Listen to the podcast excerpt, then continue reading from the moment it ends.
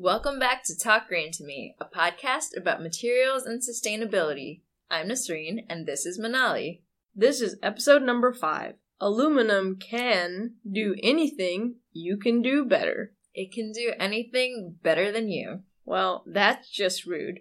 Hopefully, you're nicer to our guest this week. This episode will have joining us Ryan Weinstein, the Vice President of M&M Waste, a full-service scrap metal recycling and dumpster rental company. As far as metal, I mean, it's being used and we need more of it, and the best way to get it is to recycle.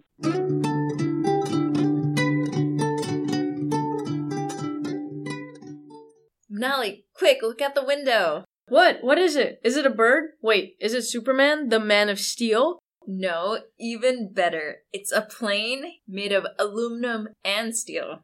Whoa, you're right, Nasreen. That is better. so this week, we'll be talking about metals. There are 91 metals on the periodic table, but in reality, we only use a few in our everyday lives. Iron and aluminum are two of the most frequently used metals by humans. You see them in cars, utensils, bridges, buildings, and a ton of other stuff. Without iron, there'd be no Iron Man. That's true. Without other metals like copper, nickel, and tin, we wouldn't have pots and pans. Copper and nickel are also really important in things like money. Ka-ching! But Nasreen, what exactly makes a metal? Well, it depends on who you ask. The definition of a metal will vary based on whether you ask a physicist, a chemist, a material scientist, or a geologist. In some ways, you know it when you see it. For a physicist, a metal is defined as any substance which conducts electricity even at absolute zero. That's really cold. It's even colder than outer space. I would need so many jackets, even those PET North Faces wouldn't protect me. Chemists and geologists define a metal through the electron sea theory. This theory states that metals have atoms with a nucleus that is surrounded by moving electrons. These electrons can swim around, which is why metals are such good conductors of heat and electricity. That's so technical. But like I said, you know it when you see it. Visually, metals are typically lustrous or shiny and have a ductility somewhere between a polymer and a ceramic. Ductility is the ability of a material to be pulled and still hold together. So, not the ability to quack like a duck? No, you're a quack. That's so mean. Alright, let's move on. Metals are hard to come by in their pure form. We don't use metals by themselves. Usually they're found as alloys. An alloy is when you add small amounts of one element into a bulk material and give them more desirable properties. Exactly. Iron and aluminum are typically alloyed to make metals that we use in everyday life. One common example is steel, where you add elements like carbon, titanium, or nickel to iron to get the material that we want, like a stainless steel knife. Okay, Manali, now that we know a bit about metals, let's go to the main attraction of this week's episode aluminum. Aluminium, if you're in England. You're not British. Stop this. Okay, fine. Aluminum can be found in everything from our airplanes and bone implants to our soda cans and is a very important engineering material. It's lightweight, can be made to be very strong, and is easily recyclable. I know how you love recycling. It's true. That's why aluminum is my favorite metal. Using more aluminum in our cars can reduce fuel consumption and carbon dioxide generation because it makes the cars lighter and takes less energy to move them down the highway. See, even more reasons to love it. And it's everywhere. But not as much as iron, right? That's true. Iron's the most abundant material on Earth, but as humans, we can't really get beyond the crust. A lot of the iron is deeper underground, like in the Earth's core. There's a giant ball of iron deep beneath us, which gives the Earth its magnetic fields. On the surface, however, aluminum is the most abundant metallic element. The surface meaning the Earth's crust. Just like a pizza crust, it's the best part. The Earth's crust is also the best because it's got my favorite aluminum. Exactly. But the aluminum is almost always found as an aluminum oxide or hydroxide, meaning aluminum atoms are bonded to oxygen and hydrogen atoms. Additionally, that aluminum oxide or hydroxide is almost always found as part of a mixture called bauxite. As in, it's in boxes? No. Who's the quack now? Oh, So that's how it's gonna be? Yes, yes, it is. Bauxite is a mixture containing only 30 to 60% aluminum compounds, with the rest being a mix of silica, iron, and titanium oxides. So how do we separate this? I'm glad you asked. The Bayer process. The Bayer process takes this mix of materials and uses chemistry to sort out the aluminum oxide and other materials. Back in college, I learned that aluminum oxide is also called alumina, and it's what's used to make aluminum. I have no idea how, though. It's the Hall Héroult process. That's a fancy name. How does it work? First, we dissolve all the alumina in a salt bath. Salty. And then we use electricity to separate out the aluminum and the oxygen atoms. This produces a lot of carbon dioxide and carbon monoxide. Ooh, that does not sound great. No, those add to the greenhouse effect, and it's also a very energy intensive process. 3% of the world's electricity is used to extract aluminum. Whoa, that amount of energy could keep a refrigerator running for 10 billion months. Hey, maybe you should catch it before it gets too far.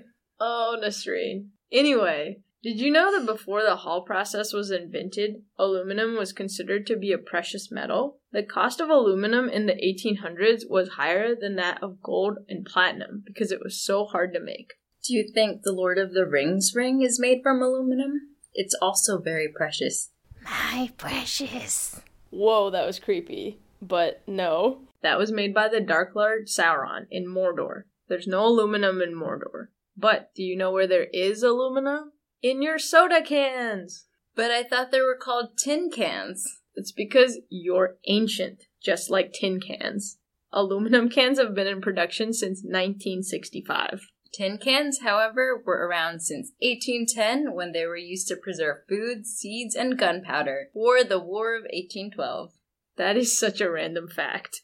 Anyway, when aluminum cans came around, after the Hall Héroult process made aluminum more accessible, they were better because they're more lightweight and easier to mold. Modern day tin cans are actually steel cans coated with a small amount of tin that'll prevent it from rusting. That's true. You wouldn't want the acid from your Coke to rust the can from the inside and taste all metally. Yeah, that tastes like blood. It's gross. I'm not a vampire. No, thank you.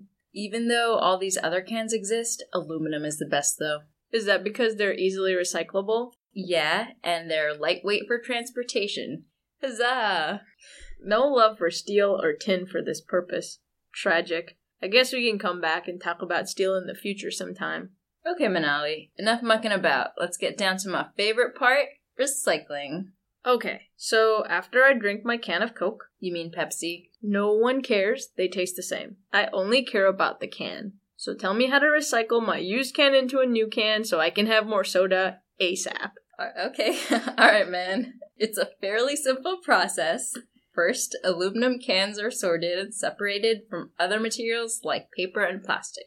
That pesky sorting again. Yeah, but this time it's not manual. Aluminum cans can be sorted from special machines called eddy current separators. Ooh, fancy. First, there's a giant magnet that removes all the magnetic material. These get taken away to other recycling plants. Oh yeah, aluminum is not magnetic like iron. Exactly, but it's still a metal, so it has that sea of electrons we were talking about. This means it's still affected by electricity. So is that what the eddy current separator does? Use electricity? Kind of. This eddy current separator uses a conveyor belt and applies electric current, which causes the electrons in the aluminum to be repelled away. Where where does it go? The repelled aluminum gets pushed to a faraway bin, and the other material just falls straight off the belt. Other material as in paper and plastic and stuff? Yeah, exactly. Okay, so now we have a giant vat of aluminum. Then what? Then it gets shredded into small pieces, which makes it easier to clean out contaminants like dry tomato sauce and paper labels. Ew, dried tomato sauce. Gross. Don't worry, it gets washed out so your new Coke won't taste tomatoey. These clean pieces are then compressed into large blocks called bales and then melted in a large furnace. Um, how hot does this furnace have to be? Fun fact aluminum melts at 660 degrees Celsius, which is way higher than cellulose or other plastics. In the recycling process, the furnaces are set to even higher, like around 750 Celsius. Aluminum needs a ton of energy to melt. Okay, and then you cool it down and have new aluminum. No, first you then need to purify the molten metal to get rid of the remaining waste products. It's not too difficult because most of the solid impurities float to the top and then you can scrape it off. More impurities, but we just cleaned everything.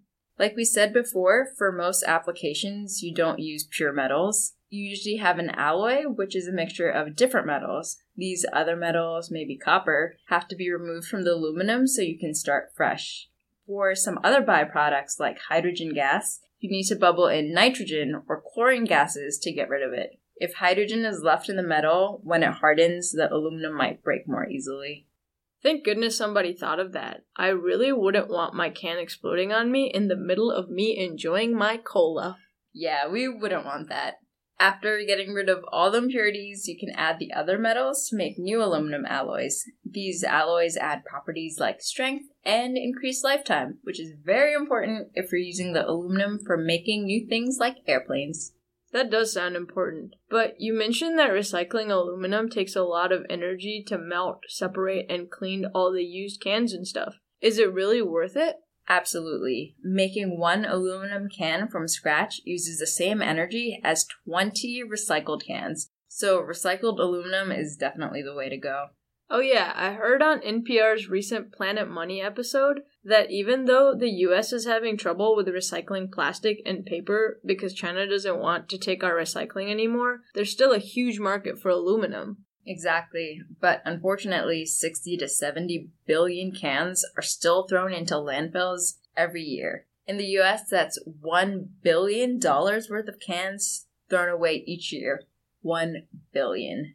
Whoa, that's so much wasted can potential. And I've heard that the turnaround time for recycling a used can into a new can is as low as 60 days. Don't worry, you'll have that Atlanta Coca Cola back in no time. So, it sounds like recycling one ton of aluminum will prevent fossil fuels from being burned and will save landfill space. Yeah, definitely. Plus, bauxite extraction, which fresh aluminum comes from, is really bad for the environment. It kills soil, so no vegetation will grow around bauxite mines. It's also bad for water and air pollution. So, in conclusion, please, please, please recycle your aluminum. Even aluminum foil can be recycled. Just check with your local program first. If you don't recycle anything else, please recycle your aluminum cans. Okay, Nasreen, now that we've begged our audience to recycle their aluminum cans, let's go see what our interviewee Ryan has to say about scrap metal and recycling. Hi, Ryan. Thanks for joining us. Let's jump right in. How did um, M&M Waste get started? Yeah, uh, it's a family-owned and operated business. My parents started it back in the mid '80s. They immigrated here from South Africa, and um, my dad was always working in manufacturing. He was running a, a, clothing manufacturing company in South Africa. When he came to America, that trade you know, is not really headquartered here. A lot of it's outsourced or done in other countries. So he kind of just fell into the scrap metal recycling world and was working for a scrap yard and eventually branched off and decided to make it on his own, and my mother and him started M&M Waste. And um, you know, they've been doing this type of work my whole life. So we opened up our own yard in the mid '80s, and here we are. Being from the family, did you always think that you were going to go into it? How did no, you kind of never. get involved? I have a few other siblings, and my parents just you know put us through college and you know American Dream and making sure we got educated and said you know go off and get a degree in anything you want. Just make sure you can support yourself and have a job. And I went to UGA myself, and then from UGA, I actually got a job out in LA working in national ad sales for the radio industry. And eventually, cool. um, they talked me back into coming, moving back to Atlanta and joining the family business with them. So, how long have you been with the company now? So, obviously, been around it my whole life, but full time starting working with them, uh, it's been going about five years now. So, in terms of the company itself, could you tell me a little bit more about the goal? To be a part of our community and help people recycle. Um, you know, some people scrap for a living, but fill a service or a need for all those people. anyone who's a business owner on a multi-million dollar construction project running the whole thing to the you know working class American just trying to get by and everything in between. And I get to be a part of the recycling industry where conserving natural resources and energy and reducing emissions and greenhouse gases and just extending the life of our planet. So it's kind of a win-win. So, in terms of metal recycling, could you tell me what the company actually does? So, uh, kind of the whole process is that either whether it's the general public or a manufacturing company or an industrial account or even other scrap yards will bring material into our yard and then we'll clean it, upgrade it, and process it either to be sent out directly to mills and foundries that actually melt down the product and make it into raw material to be made into new products, or if it's material that we don't want to handle ourselves, we'll just turn around and sell it to a larger yard. So, did you always operate this way? Back in the beginning, we were actually melting and smelting aluminum ourselves, and the aluminum market kind of dropped, and everything's kind of evolved where now you're more of not necessarily a middleman, but you're that last final step before it's being recycled. Okay, but you don't do like the smelting and stuff yourselves anymore. Not anymore, yeah. So it's kind of been specialized. I say obviously the industry is a lot different from two or three decades ago. Where you specialize, so like we you know gather in all the material and process it and get it ready, and then another company who's maybe a multi-million dollar national company only focuses in melting steel. So then we would ship them our steel, and then another foundry, an aluminum foundry, only focuses in melting down aluminum. So then you ship them all your different grades of aluminum. As far as we're concerned, we specialize in just bringing in the material and getting it ready. So, do you work with just aluminum, just steel, or is it kind of a mix of things? Uh, we basically handle all metals except for precious metals. Your ferrous, which is your steel, and then non-ferrous, which is pretty much every other metal that's not steel, like copper, brass, aluminum, and do you also work with alloys? Can you do mixtures? Yeah, of course. So based on location, whatever materials in your area. So maybe somewhere like if we have a rural buyback location, maybe they get a lot more car parts and irony aluminum and cast and that type of material, as opposed to the city of Atlanta, where if you're open to the general public, you're getting a lot of aluminum alloys and cans and so it depends on your location and also your customers if you're buying from the general public or um, industrial accounts or manufacturers where they make a specific product so you know what you're dealing, well, you know what you get when you deal with them. Could you tell me some of the processing steps you guys go through when any material comes in? Yeah, so it all a bit, you know, depends on what material you're dealing with. So, for example, if it's aluminum gutters and they have all the steel nails in it, the customer is smart, like it's a roofer who does it all the time and he has the time and the manpower to separate it himself, then he can get more money if, if it's clean aluminum when it comes into us, or they just sell it as is, they get a lower price, and then we have the manpower to, you know, take out every single screw. Um, we bale the aluminum into, or that type of aluminum, we bale it into full aluminum bales, and then once you have so many bales, we ship it out to one of the foundries that melts it down. If it's steel, same kind of thing. We run it through our machine that actually cuts it up into small pieces. Uh, depending where you're shipping, dictates the specs of the material. So, so we would clean up anything we get and cut it up into two foot pieces and make sure there's no trash, no non-metals, non-conforming um, pieces, and then put it in a container and ship it to them ourselves. Since you guys have to go through so many sorting steps, is it sometimes easier to just narrow it down and take one type of material? You have to take everything in order to see the material. So, for example, if I take all steel and uh, someone who goes around scrapping has a bunch of washing machines, well, they'll also have, you know, copper wire and aluminum gutters and bring in a whole bunch of other materials. So you can't just narrow it down and say, oh, no, we only want wire because that guy's not going to come to us he'll go to a scrapyard that accepts everything and then offload his whole load in one go. In terms of separating your metals, is it just based on visuals or is there something else? Um, visuals, obviously, you know, you see something's copper, you know it's copper as opposed to aluminum.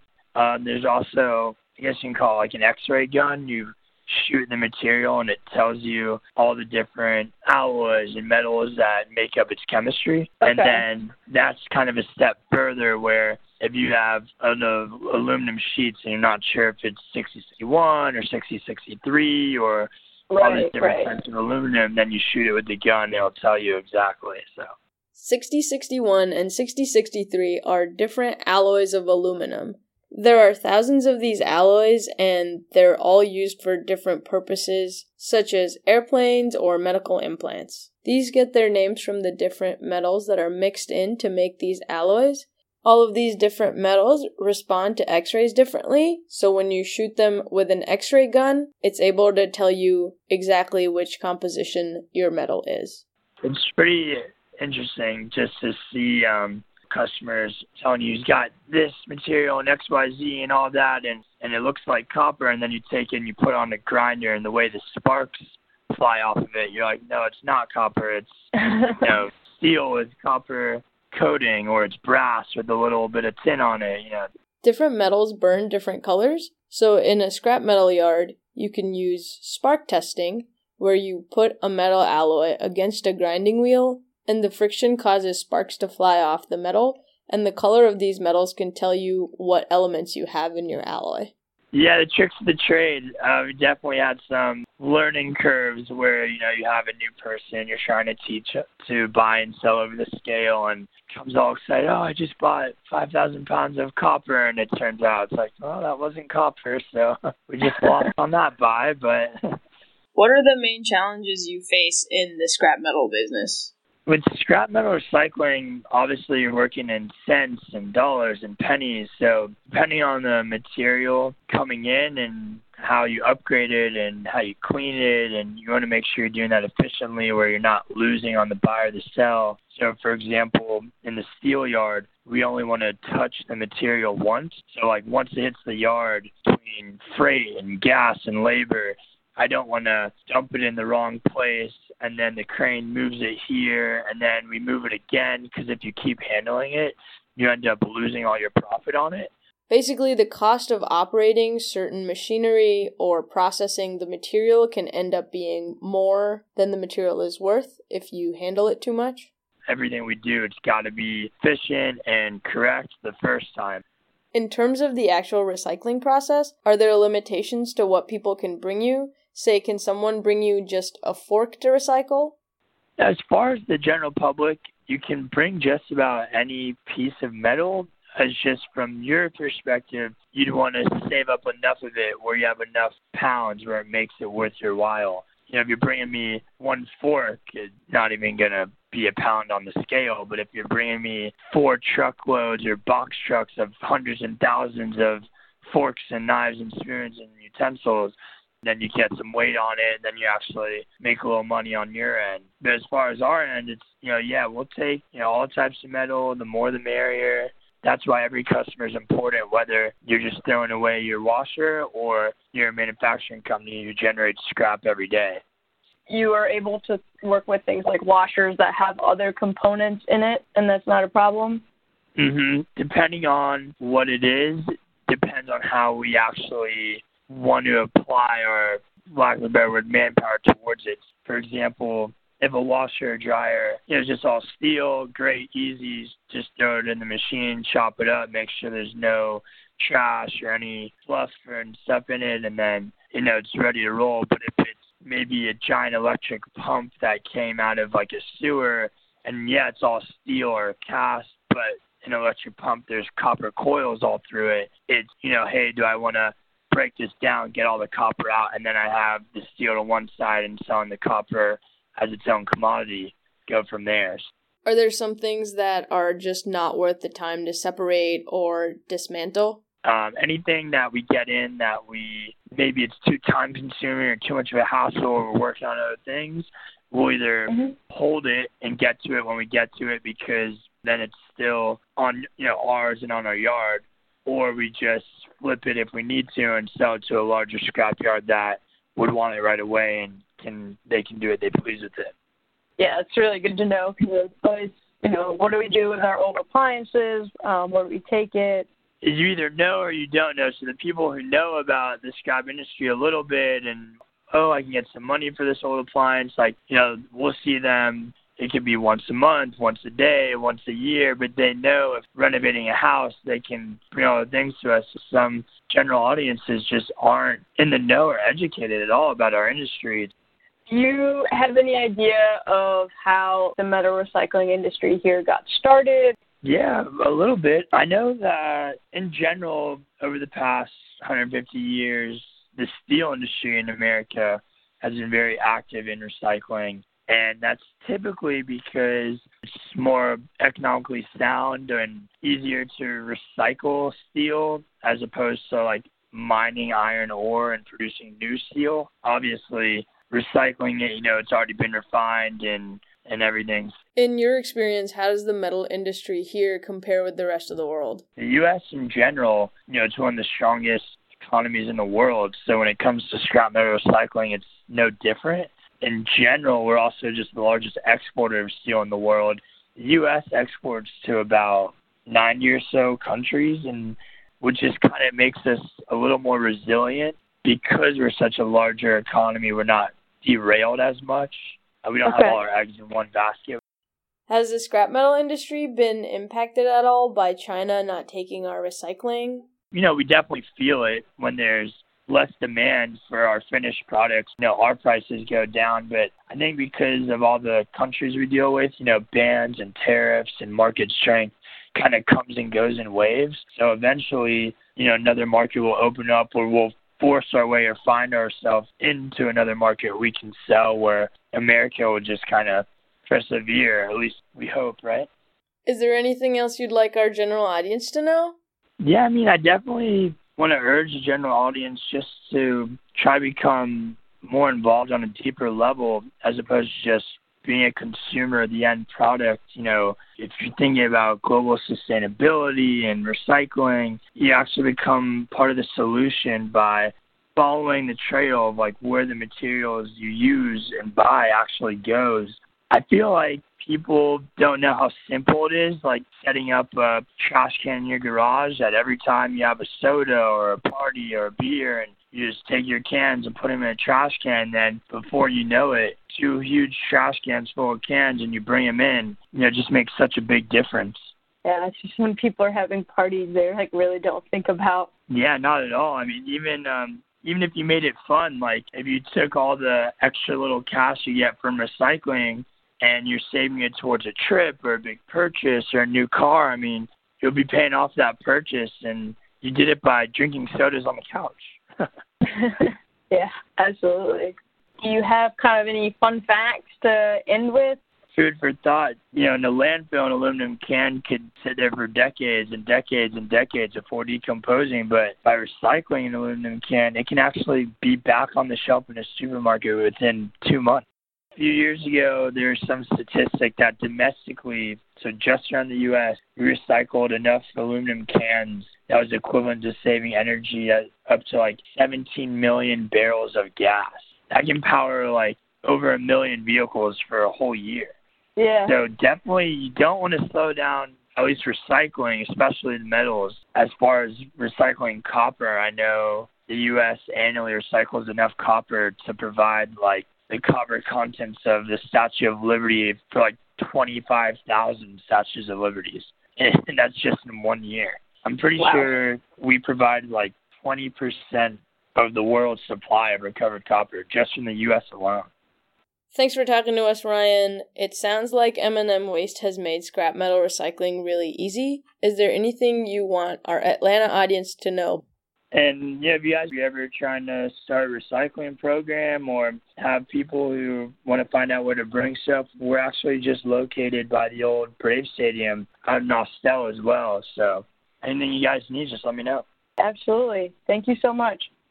This was Ryan Weinstein from M&M Waste. Thank you for listening and join us next time for an episode on composites. This episode was written by Katie Kubi, Manali Banerjee, and Nasreen Khan. This episode was edited and produced by Manali Banerjee and Nasreen Khan. If you have any questions or comments, you can reach us at talkgreentomepodcast at gmail.com or follow us on Instagram at Talk Green to Me Podcast or on Twitter at tgtmpodcast.